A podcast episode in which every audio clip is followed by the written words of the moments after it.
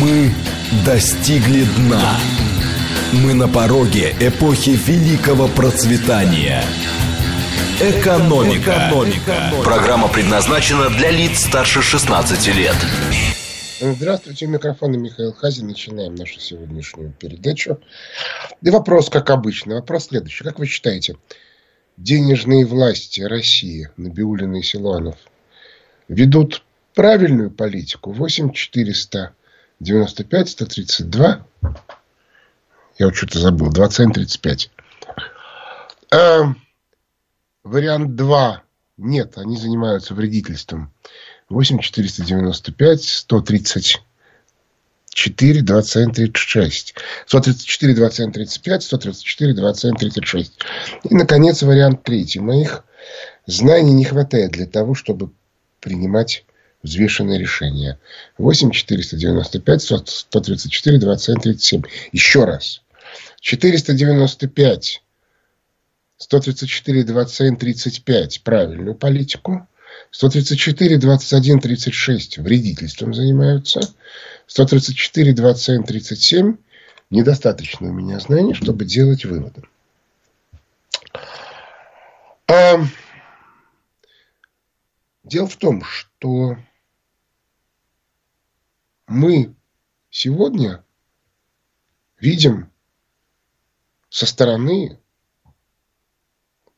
картинку, которую видели граждане Западной Европы, Соединенных Штатов Америки, в общем, всего мира в конце 80-х, распада империи. В Соединенных Штатах Америки люди не понимают, что происходит. Не понимают. И не могут понять, потому что пропагандистская машина работает на полную мощь. Они не видят очень многих процессов. Кстати, такая же ситуация была у нас. Желающие могут в интернете посмотреть, ну, просто взять из запись эфиров программы «Время», скажем, 90-го года или начала 91-го. И вы увидите достаточно мрачную картинку. Так вот, а я просто расскажу историю. Да, ко мне приходила на консультацию барышня, которая сделала наша барышня, но которая сделала максимально возможную карьеру для нашего человека там. Она окончила там Гарвард, она занимала высокие должности, ну, максимальные до хрустального потолка. И дальше, соответственно, она вышла замуж за представителя американского истеблишмента. Вполне себе настоящего. У нее двое детей маленьких. И вот в некий момент она с мужем обнаружила, что этих детей невозможно... Нету школы, куда бы можно было направить. Ну, в их понимании. И тогда они решили уехать обратно в Россию. Обращаю ваше внимание, это она из России. А он абсолютно американец. И они приехали. Дальше они жили полтора года. Дети пошли в школу. Все отлично. Муж привыкает, мучается, конечно. Но мучается не в смысле, что ему плохо, а скорее сильно непривычно. Но дальше он решил съездить на родину. Ну, мама пожилая, надо квартиру, продать дом, ну и так далее и тому подобное. И он собирался поехать на три месяца. Она говорит, вернулся через две недели. А он говорит, в этой стране нельзя жить. Все. Все. Она за полтора года деградировала настолько, что страшно. Причем я, говорит, встречался со своими друзьями, там, одноклассниками, однокурсниками. Я им всем начал задавать вопросы, а вот это, а вот это, а вот это. А тут неожиданно выясняется, что они... Это все произошло не одновременно, а с некими интервалами. И они, вот что-то произошло, они привыкли. Произошло следующее, они опять привыкли. А я приехал, и мне это все свалилось сразу. Я понял, в этой стране жить нельзя. Я сбежал. Обратно в Россию через две недели. вот эта вот ситуация которую сегодня мы видим, а они не видят. Обращаю внимание, слушать эмигрантов, которые уехали туда, очень опасно. Дело в том, что людей, вообще, которые успешны, уехав туда, очень мало. И дело тут не в том, куда они уехали, а дело в том, что вообще сделать карьеру, стать успешными в чужой стране практически невозможно. Ну вот те там великие ученые, которые уезжали у нас в конце 80-х, начале 90-х, математики, например, они все устроились очень хорошо с точки зрения советского представления конца 80-х. Они все профессора уважаемых университетов. И вроде бы у них все хорошо. Уже их дети уже далеко менее успешные. В том смысле, что они многие профессора, но уже в не самых модных университетах. А внуки это вообще тяжелый случай. Так вот, э, дальше люди, которые уехали и при этом объясняли всем, ребята, вы идиоты, вы остаетесь, а мы уехали, они психологически не могут объяснить, что там плохо. То есть мужества для того, чтобы вернуться, крайне мало. Вот для тех, кто эмигрировал в Германию в конце 80-х, начале 90-х, это не проблема. Потому что они уезжали из рассыпающегося СССР. А вот когда стало понятно, что сейчас там очень плохо, многие из них сейчас начнут возвращаться. Я, я напоминаю, миллиона два уехало. Правда, они уехали из СССР. Там было очень много людей из Казахстана, из Узбекистана. А вернутся-то они в Россию. Но, тем не менее, этот процесс будет невероятно сильным. По банальной причине. Потому что то, что будет сейчас происходить на Западе, это ну, как бы ужас, ужас, ужас. Я вчера вечером довольно долго разговаривал с Дмитрием Геннадьевичем Евстафьевым на тему о том, как бы, что происходит в мире. Вот, э, скажем, у меня была большая, почти часовая беседа с Юрой Пронько в пятницу, во время которой мы там ругали наши денежные власти. Кстати, обратимся к голосованию. Результат у нас получился следующий. 68% считают, что политика наших денежных властей – это вредительство. 25% считают, что у них недостаточно квалификации. А 6% всего считают, что это политика правильная. Но я хочу сказать, что это феноменальный результат. То есть Набиулин и Силуанов показывают выдающиеся результаты, скажем прямо. Так вот, а мы обсуждали вот эту вот международную ситуацию. Я пытался там объяснить, что а, объективная ситуация в мире экономический кризис, необходимость Соединенных Штатов Америки менять базовую стратегию, а, ведет к чрезвычайно резким действиям. Но я сейчас постараюсь, так сказать, кратко это, э, эту линию изложить, но смысл вот какой. Ресурс Бреттон-Вудской модели исчерпан. Соответственно, бенефициары Бреттон-Вудской модели, международные банкиры, именуемые в конспирологических кругах фининтерном, оказались в крайне тяжелом положении в силу того, что они пока контролируют значительную часть политических элит, мировых финансовых элит, ну и так далее и тому подобное. Но этот контроль ослабевает все сильнее и сильнее. Типичный пример это Макрон с его визитом к Си. А ресурса нету на то, чтобы этот возобновить. Они пытаются, используя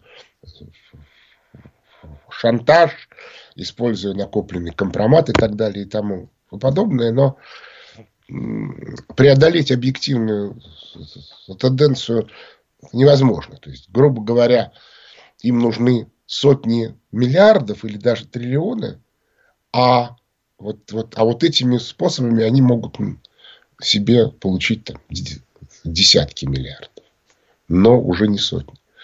Что с этим делать, уже непонятно. Причем это происходит и не только во Франции, но это происходит вот в Чехии. Мы видим демонстрацию на Васловской площади. Это активно происходит в Словакии и даже в Германии, где наш подбитый танк завалили цветами. Ну и так далее и тому подобное. Кстати, я по этой причине крайне э, не люблю тех людей, которые всех мажут одной черной краской. Типа это враги. Это не так. Так вот, а в результате нужно переходить на другую модель. Эта другая модель уже названа. Это модель индустриализации Аукуса. С точки зрения терминологии, которую мы ввели с Андреем Кобяковым в книжке «Закат империи. Доллар и конец Пакс Американо», это валютные зоны. То есть, иными словами, Соединенные Штаты Америки понимают, что им надо вернуться в свою валютную зону и начать а, деиндустриали... реиндустриализацию.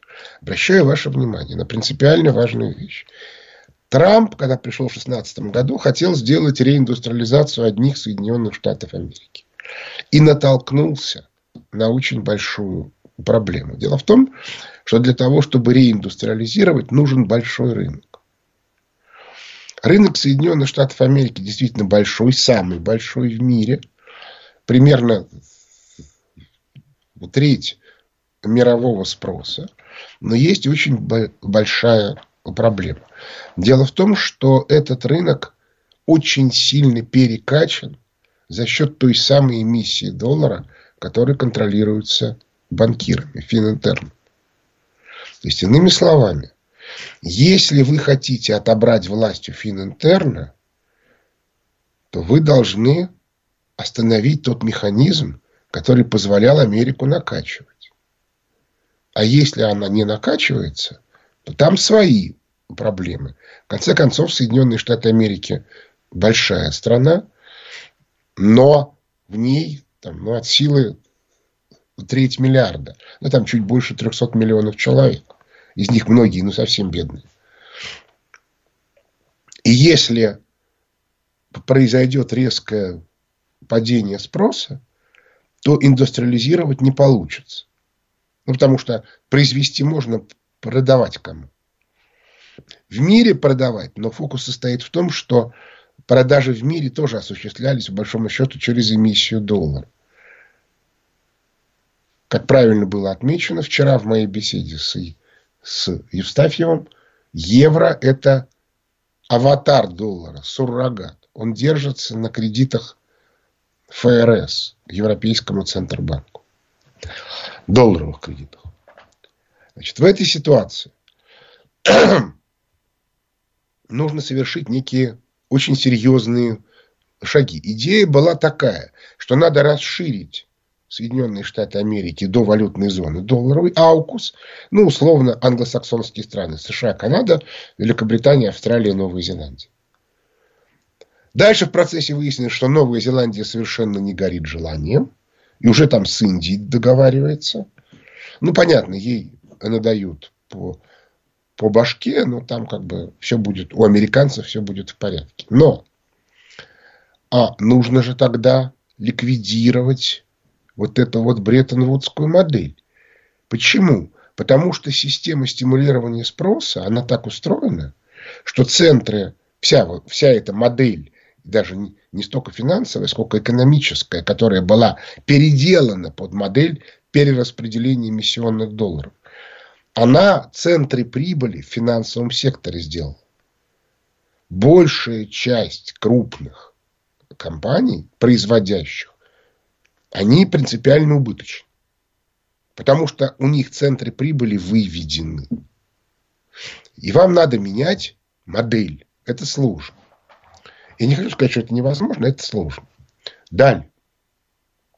Внутри АУК, внутри Аукуса имеются проблемы. Связаны они вот с чем. Значит, Аукус должен индустриализироваться. Но в мире уже есть два индустриальных центра. Это Западная Европа, Франция и Германия и Китай. То, что происходит сейчас в Западной Европе, мы видим. Но именно из-за конфликта Соединенных Штатов Америки с Великобританией возникает вопрос. Великобритании нужны свои ресурсы, которые бы она контролировала сама, без Соединенных Штатов Америки. Для этого в идеале нужно, чтобы Соединенные Штаты Америки из Евросоюза ушли. И из НАТО тоже. До недавнего времени Англия на это пойти не могла, потому что в этом случае ее подминала под себя Германия. Но если наступает экономический кризис в Западной Европе, и если он к тому же сопровождается социально-политическим, то тогда можно опустить и Францию, и, и Германию. И вот мы видим, Макрон, который в общем являлся ставленником банкиров, то есть Финантерна, повышает пенсионный возраст на два года. Зачем он это сделал именно сейчас? Что ему мешало это сделать через полгода или через год? Нет. Именно сейчас. В результате начинаются разные проблемы. Макрон абсолютно убежден, что у него э, надежная крыша. И вдруг неожиданно он все бросает и бежит в истерике как бы целовать вот туфлю императоров в Пекин. Что произошло? Вот обратите внимание. Набиулина никуда не бежит. Она абсолютно убеждена, что ее крыша в Вашингтоне в виде МВФ абсолютно надежна. А Макрон бежит. Почему? А вот почему. Дело в том, что Соединенные Штаты Америки неминуемо должны уйти из Европы по очень простой причине. Потому что ресурсов и на то, чтобы держать Европу, и на то, обращайте внимание, держать Европу, это прежде всего давать ей денег. И воевать с Китаем за Юго-Восточную Азию в США на сегодня уже не хватит. Все ресурсы должны быть брошены туда. Но при этом, поскольку у власти в Западной Европе находятся абсолютно проамериканские режимы, то у США идея такая. Значит, деиндустриализировать Западную Европу, но режимы оставить. А вот Великобритании в этой ситуации очень бы хотелось, чтобы эти режимы ушли, чтобы пришли новые режимы. Во многом уже пробританские, как в Варшаве, а не проамериканские. И по этой причине я не исключаю, что Великобритания готовит сразу по окончанию месяца Рамадан, который кончается, как известно, солнечным затмением 20 апреля, в четверг, выступления исламских боевиков. Не все исламские боевики в Европе контролируются Великобританией, но значительная часть. И вот вам замечательная совершенно картинка. Просто песня. У вас, соответственно, начинается на фоне профсоюзных выступлений. На них накладываются вот эти выступления. И я не исключаю, что режимы летят. Более того, а если при этом произойдет теракт на атомной станции во Франции, а если произойдет нападение боевиков на а, военные базы США в Германии, при том, что в, в США отсутствует верховный главнокомандующий, он не может решение принимать. А пока он существует, ну хотя бы в виде аватара, не может принимать решение никто. Что делать в этой ситуации? Скорее всего, повторится история с Афганистаном. И вот вам картинка. НАТО уходит, начинается шумгам. И что делать? А, а Соединенные Штаты Америки должны решать вопрос с, с Китаем в Юго-Восточной Азии. Теперь вопрос. Так это же нам хорошо. Мы получим не только Украину, мы получим всю Восточную Европу. А вот чтобы нам жизнь медом не казалась, нам готовят взрыв в Казахстане и в Закавказье. Да, мы справимся. Сегодня понятно, мы справимся. Но это займет год-полтора, а за это время англичане успеют посадить в Западной и частично Восточной Европе свои режимы. которые, разумеется, будут править без всякой демократии. Я, кстати, всех предупредил, кто там живет. Улепетывать нужно быстро. Быстро.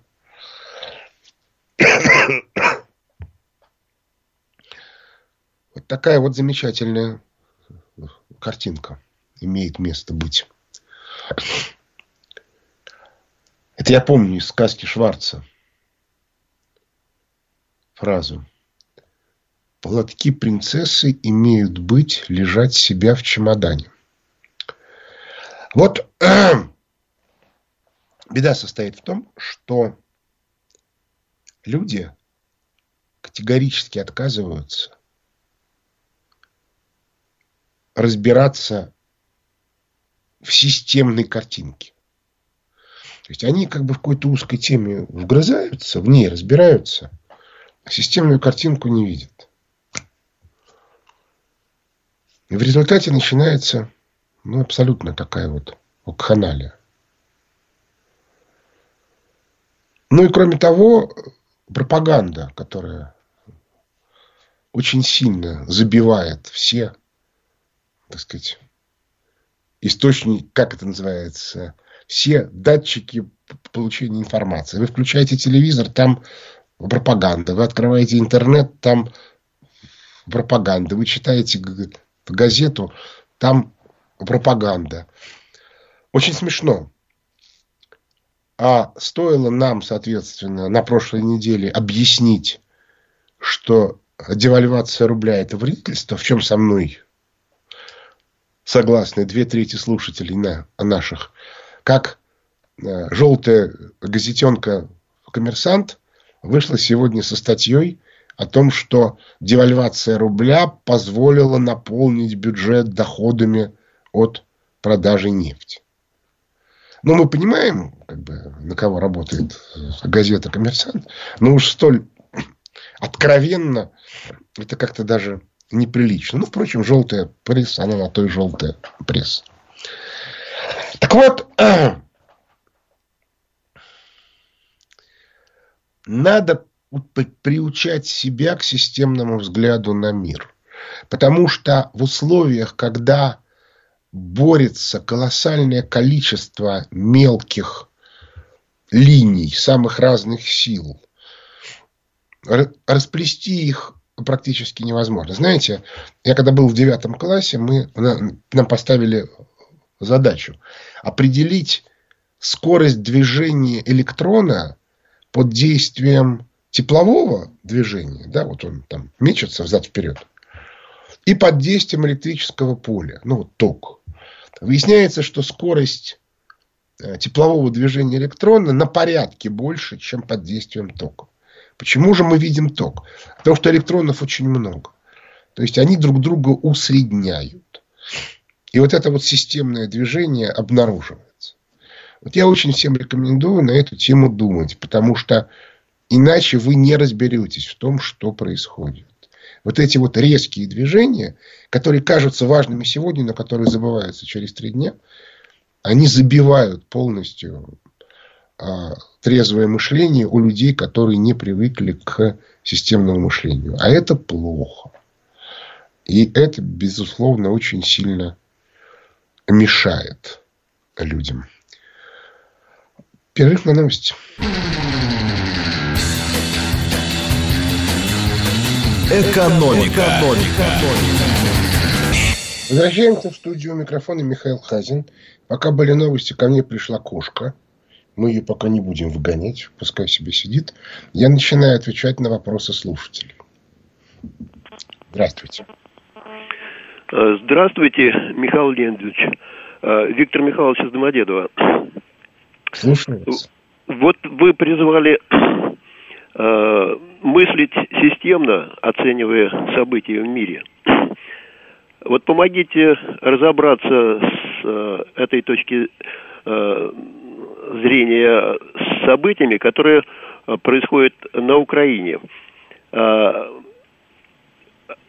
Великобритания, пытаясь восстановить свои кондиции мировые, претендует на Украину как на источник продовольствия в будущем, поскольку представляет себе проблемы э, в этой области в будущем.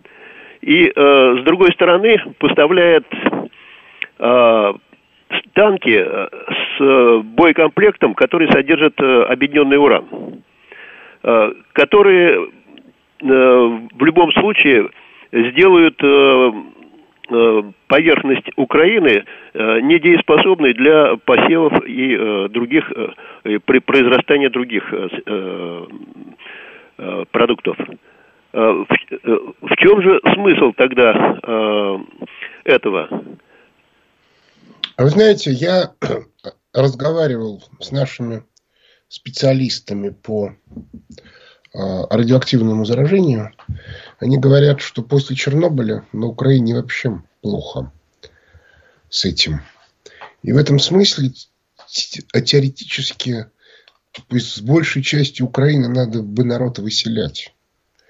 Потому что ничего хорошего там не будет с точки зрения болезни и всего остального. Поэтому я думаю, что, обращаю внимание, кстати, что дело даже не столько в радиации, сколько в изотопах. Дело в том, что стронций, например, если он попадает не детям, то он довольно быстро выводится из организма. То есть малая радиация от, от изотопов стронция, они э, ну, как бы не представляют опасности. Но дело в том, что стронций, я сейчас могу ошибиться, поскольку я э, небольшой знаток там, как там происходит одни, переход одних изотопов в другие. Но в результате перехода появляется изотоп америция, который обладает одним очень неприятным свойством. Он в организме накапливается, не выводится. И в результате за какое-то время накапливается критическая доза, после которой тяжелые болезни, инфаркты, инсульты. Дело в том, что радиация разрушает стенки сосудов. Рак практически не, неизбежен. И по этой причине не исключено, что это зерно, которое на Украине, оно на самом деле не для Англии. То есть Англия будет этим зерном кормить кого-то еще, но не сама. В общем, тут есть целая, целая куча тонкостей, в которых нужно разбираться. И я не берусь вам сейчас сказать, где можно про это прочитать более-менее объективную информацию. Почему? Потому что любые доклады, их же кто-то финансирует, и поэтому они так или иначе отражают интересы спонсоров.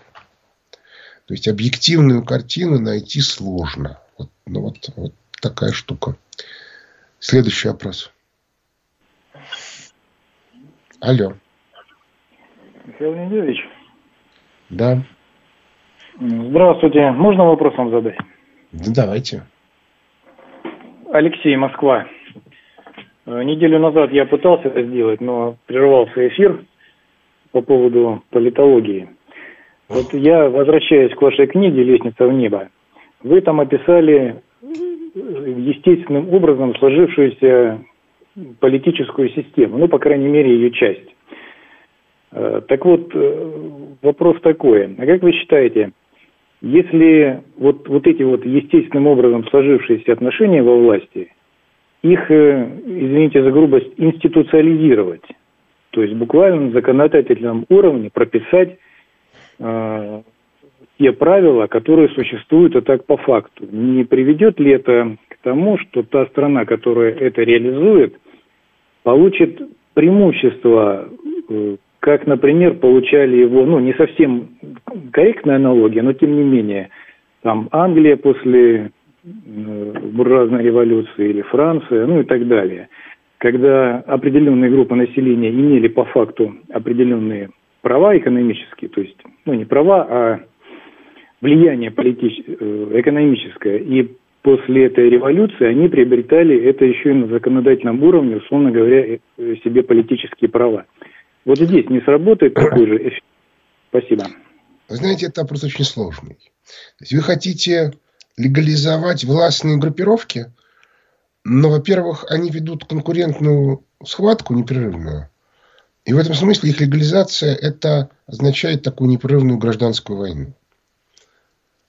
А во-вторых, а, эти властные группировки, они а, очень подвижные. То есть они могут исчезать, они могут появляться новые. Они могут резко расширяться или наоборот съеживаться. Ну и так далее и тому подобное. Вот, я, вот в книжке «Кризис и власть» во второй части подробно описывается, что поражение Никсона в 1973-1974 году было вызвано тем, что последний член той власти, старший член той властной группировки, которая привела Никсона к власти, э, э, э, глава ФБР Эдгар Гувер умер в начале 70-х. И хотя вроде бы под конец жизни он с Никсоном поругался, но они все равно составляли одну команду. И по этой причине такого рода легализация, скорее всего, технически невозможна. Просто вот непонятно, как это сделать. Кроме того, я не уверен, что это увеличит управляемость системы. Следующий вопрос. Алло. Да, здравствуйте, слушаю вас. Игорь Москва. А вы скажите, последнее повышение курса рубля, это связано с тем, тем, что проблемы в Америке, вот как мы вот вы говорили, в свое время было, пострадал весь мир от этого, когда повышали вот эту вот национальные валюты. Это то же самое и сегодня происходит. Я не очень понимаю.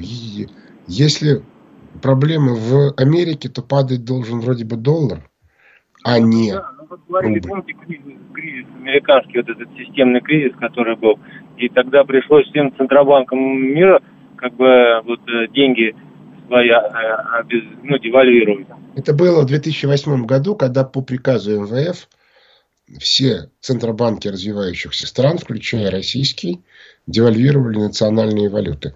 Может быть. То есть, вы, э, то есть вы хотите сказать, что на Биулиной пришла команда девальвировать рубль для того, чтобы ускорить отток капитала. И без того рекордный. Может быть. Не берусь вам сейчас это сказать точно. Потому что с точки зрения здравого смысла, ну вот те, кто читает обзоры фонда Хазина, я еще раз повторю, что а, объективную картину мировой экономики я описываю в обзорах фонда Хазин. И в макроэкономической части, где графики, и в аналитической части, где объяснение процесса. Так вот, а вышел обзор новый в субботу, а сегодня английская версия. И я могу сказать, что в этом обзоре картинка повторяется. То есть, скажем так, кризис, а он все время мигрирует в разные сферы экономики, но в общем и целом он все время продолжается. То есть в этом смысле вывод капитала туда – это какой-то идиотизм. Но проблема в том, что он выводится по политическим причинам, а не экономическим. Это, кстати, базовая причина, еще одна, по которой как бы, а, аргументы наших денежных властей, Минфина и а, Центробанка не имеют никакого смысла. То есть спад на, на Западе сегодня сильнее, чем у нас экономически. Но капиталы бегут туда по политическим причинам.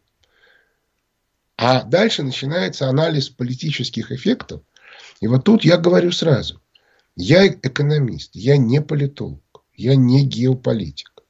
Я могу говорить о политических и геополитических последствиях экономических процессов. Но я не настолько хорошо разбираюсь в том, как устроены именно политические процессы, чтобы делать по этому поводу далеко идущие выводы. Следующий вопрос. Алло. Здравствуйте.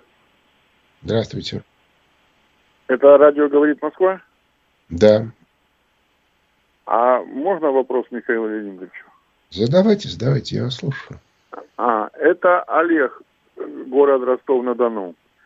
Слушаю вас. Вы, вы не подскажете, значит, кто-нибудь, ну или, может быть, вы занимались вопросом, значит, э, насколько экономически можно, значит, э, выравнивать потребление между людьми, в том плане, что, например, на, не хватит же на всех на земле иметь яхты 150 метров, там, или дома там по 500 метров, вот. То есть из-за нехватки самих ресурсов. Ну, смотрите, такого рода исследования частично проводились. Ну, ну, ну, например, лет 10 тому назад было отмечено, что если Китай выйдет на уровень энергообеспечения своих жителей, такой же, как в Соединенных Штатах Америки, то ему потребуется вся энергия, которая производится всем человечеством в мире.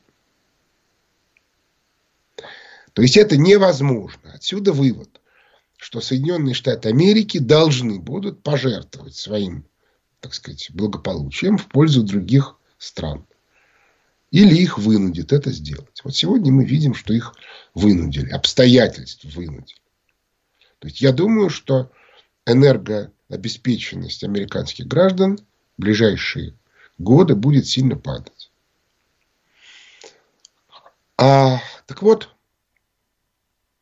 если говорить о более подробных исследованиях, видимо, они есть какие-то. Но что тут, как бы все прекрасно понимают более-менее, что с, с учетом роста количества населения и с учетом ограниченности ресурсов надо скорее заниматься тем, что называется внедрение разумного потребления. Потому что в нашей стране можно людям выдавать по 200 метров на человека жилье. А если они живут на селе, то и больше можно. А вот, соответственно, скажем, в Англии это просто невозможно.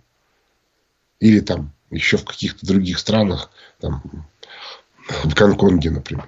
Ну вот нужно это понимать. Следующий вопрос. Алло. Здравствуйте. Здравствуйте. Михаил Леонидович, вот э, если брать э, сейчас все катастрофы в Америке, то они как бы всем видом показывают, так, так их распиаривают, что ну, не надо сюда вкладывать. А вы говорите, что наоборот Америка высасывает Европу ради того, чтобы вкладывать деньги, опять-таки, в Америку. Вот как это все можно объяснить? Ну как? Такая Ну, очевидно, корреляция. Экономически это глупо, а политически это разумно. Решение большая часть людей принимает на политическом уровне, а не на экономическом. Вот и все. Тут как раз все абсолютно очевидно. Вот. А что касается э, катастроф, то это типичный совершенно пример. Это как в СССР э, второй половины 80-х. Если не вкладывать деньги в ремонт и модернизацию, то у вас в какой-то момент инфраструктура начинает сыпаться. Ну, вот оно. Следующий вопрос. Алло. Алло, здравствуйте, Михаил Леонидович. Здравствуйте. Меня зовут Андрей, я из города Курска. Э, У меня к вам э, следующий вопрос.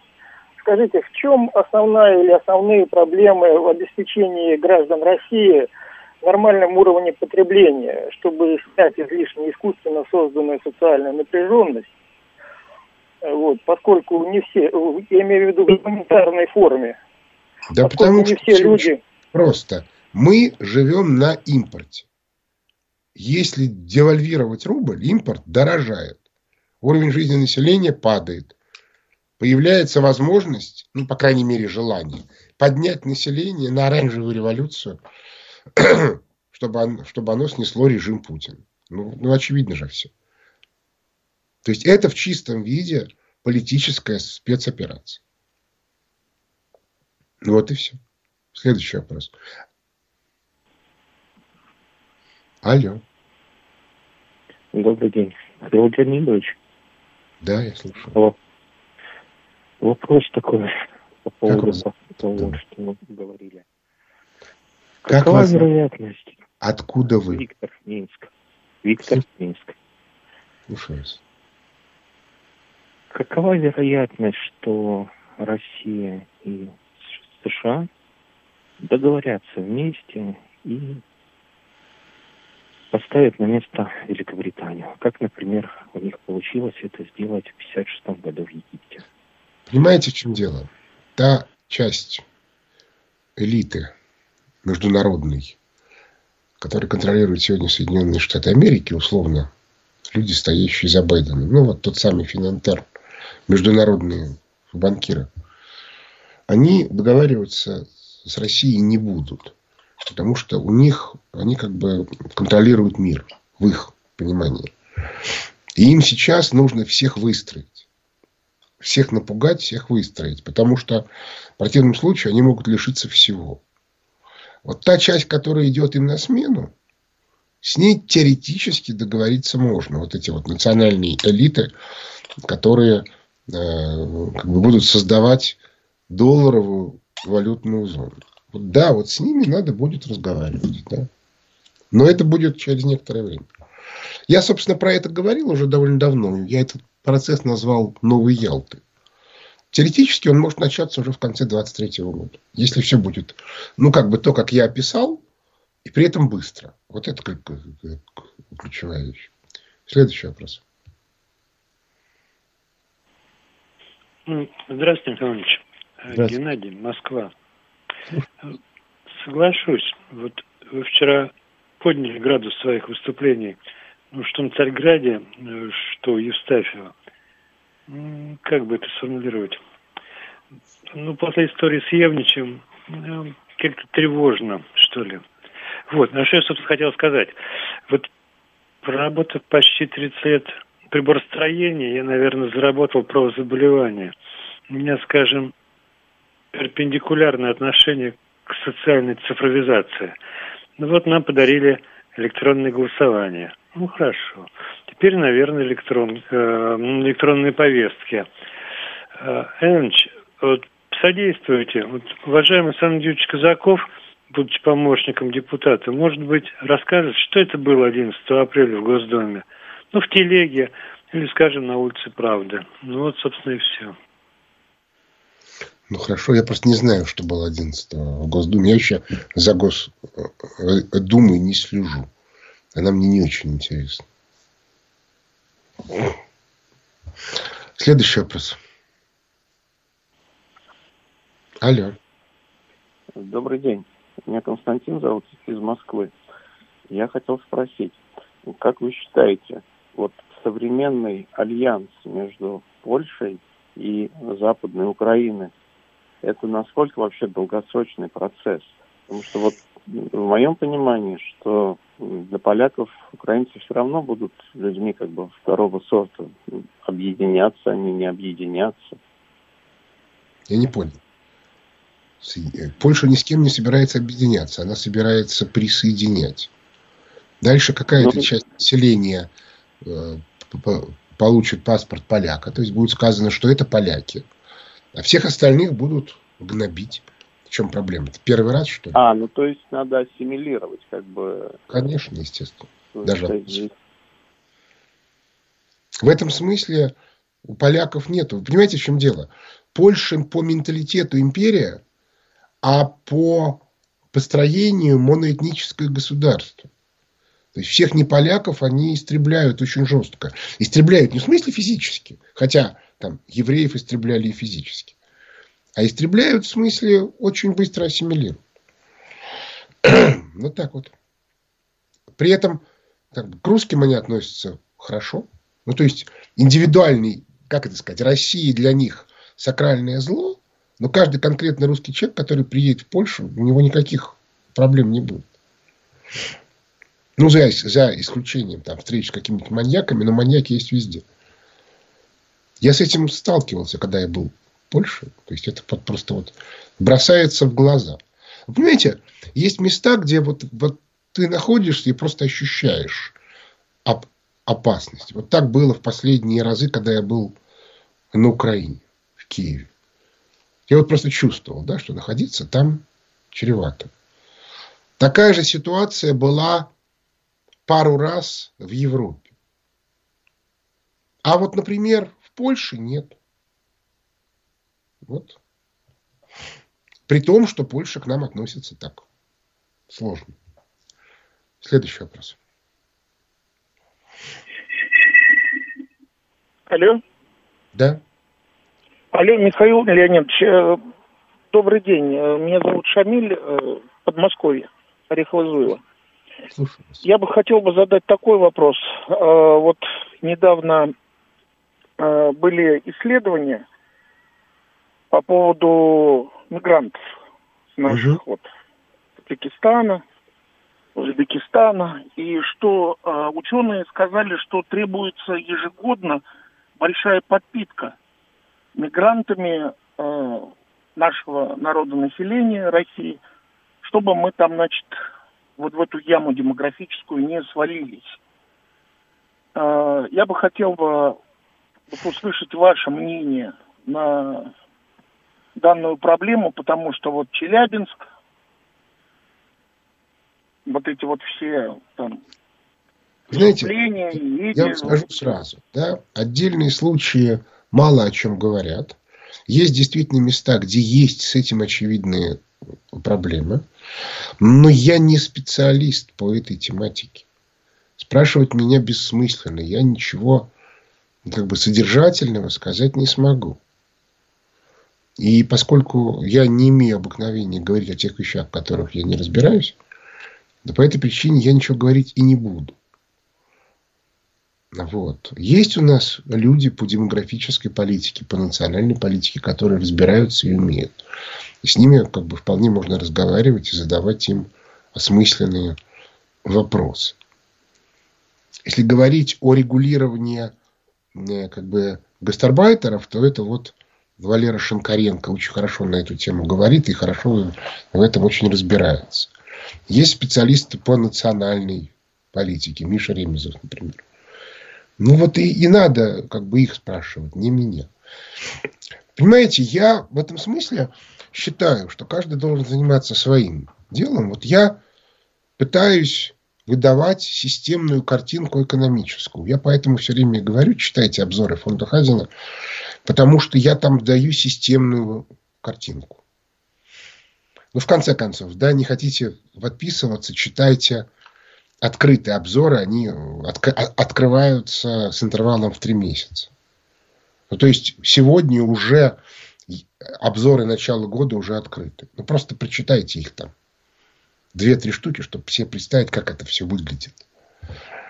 Не пожалеете. Вот. Честное слово. Вот. А вот за пределы тех вещей, в которых я, я разбираюсь, экономика и, и государственное управление, я стараюсь не лезть. Но на этом наше время подошло к концу. У микрофона был Михаил Хазин. Благодарю.